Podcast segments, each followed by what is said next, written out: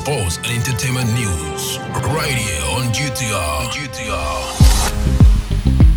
Hello, good morning, and welcome to the Daybreak News on Ghana Talks Radio. Coming up this morning, some political parties raise red flags over EC's limited voter registration. Annoh-Dompreh denies ordering destruction of Ken Agyapong's billboards. Asantehene destools three chiefs in a fortnight. Residents react. And in other stories, Free Senior High School, over 2.7 billion cedis paid to food suppliers since 2017. This business, sports, and showbiz is coming in this morning's bulletin. The news will be read by Awentemi Akansukum. Now let's settle for the details. Some seven political parties in the country are unhappy with a decision by the Electoral Commission EC to restrict the upcoming voter registration exercise to its district offices. According to the political parties, such a move would disenfranchise a number of Ghanaians who have attained the voting age. They want the Commission to instead open up the process for the exercise to be conducted at the electoral areas. The seven political parties have thus promised not to rest until the EC registers every eligible Ghanaian who has attained the voting age. This follows the EC's announcement of commencing a limited voter registration for eligible Ghanaians who turned 18 years after the 2020 registration exercise and other eligible voters from September 12, 2023 to October 2, 2023.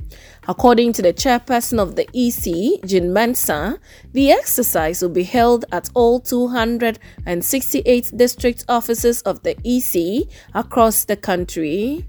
The parties are the Great Consolidated Popular Party, GCPP, Liberal Party of Ghana, LPG, Convention People's Party, CPP, People's National Congress, PNC, All Progressive Congress, APC, National Democratic Party, NDP, and the Ghana Freedom Party, GFP.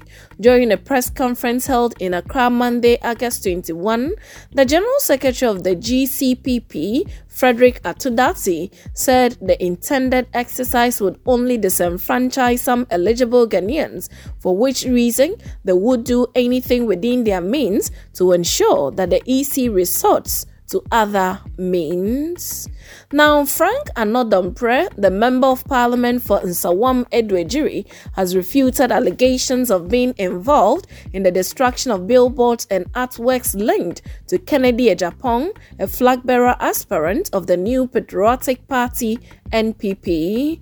This follows claims by supporters of Kennedy Agyapong that Annoh-Dompreh was responsible for vandalizing campaign materials in his constituency in anticipation of the party's Special Delegates Congress. But the lawmaker has vehemently denied any involvement in such actions. According to him, while he does not believe in Kennedy Agyapong's presidential ambitions, he would never resort to such tactics to undermine his campaign. In a statement addressing the issue during an interaction with a parliamentary press corps, Mr. Annoh-Dompreh expressed his profound respect for Kennedy Agyapong and emphasized that he would never engage in activities aimed at tarnishing his image or campaign. He reiterated his commitment to political decency and fair competition within the party. He tipped the Vice President Dr. Mahmoud Bawumia to be massively endorsed in the upcoming Special Delegates Congress of the NPP. Now, in other stories, the recent spate of the stillment of chiefs by the Asantehene, Otumfuo Osei Tutu II, has got residents talking. The latest to lose his authority is the Obuatumhene Nana Kweku Dia III, who was destooled Monday, August 21. His destoolment by the Kumasi Traditional Council would be the third in a fortnight. The chief of Edumwa in the Efijai, Efijai Kwabiri district, Nana Osei Tiri Ababio, and the chief of Bekwai Abodom, Nana Saforo Koto, lost their stools earlier this month.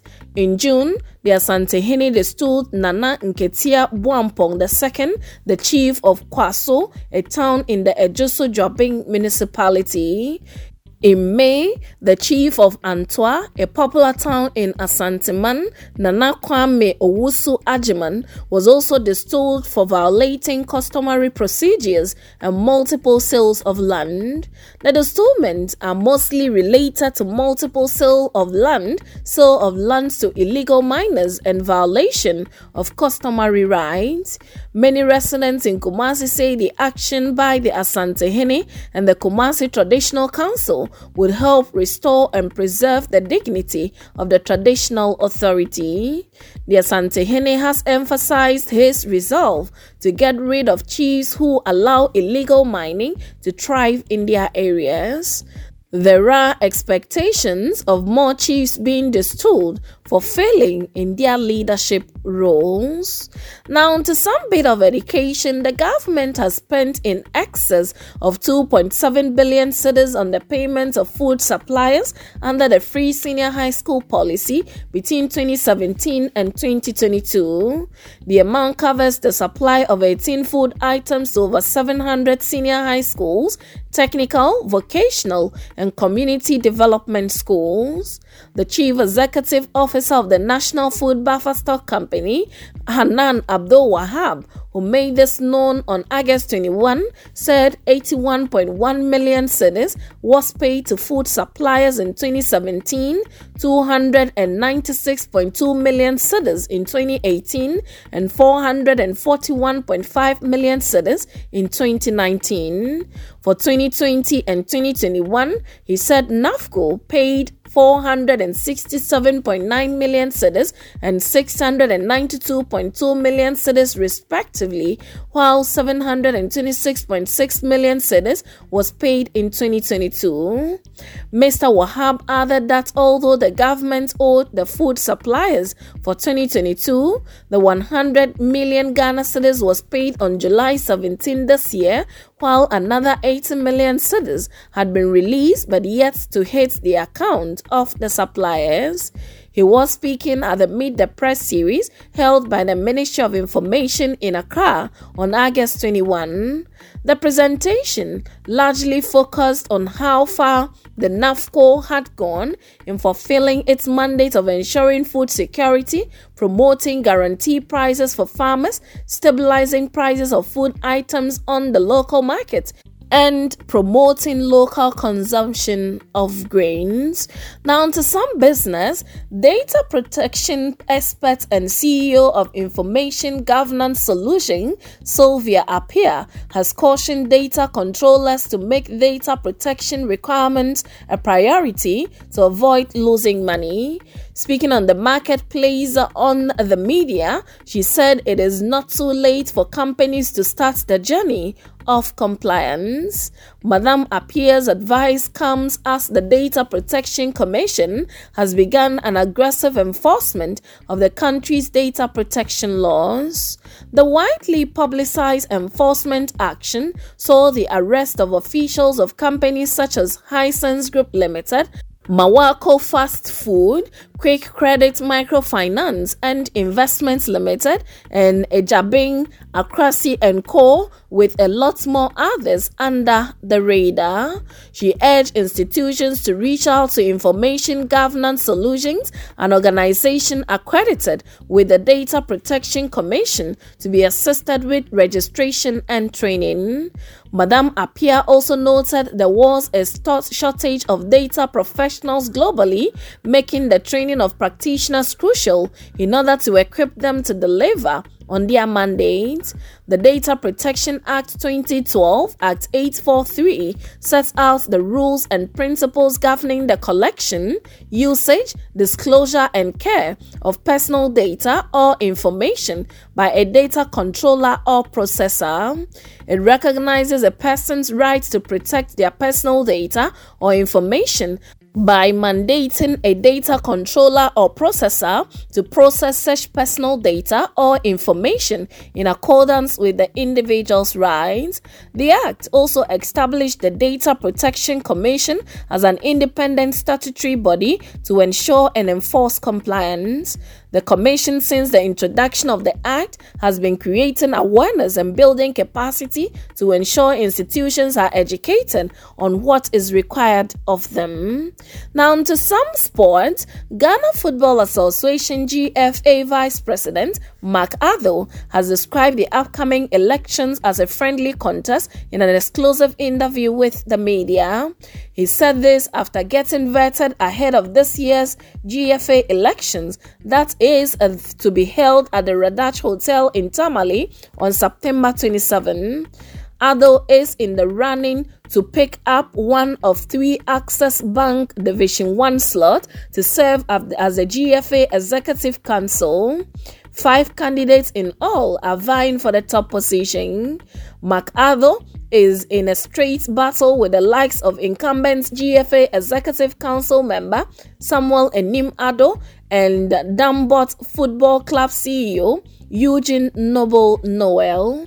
The GFA presidential seat is a two-way contest between incumbent President Kurt Okraku and former GFA Vice President George Afriyie.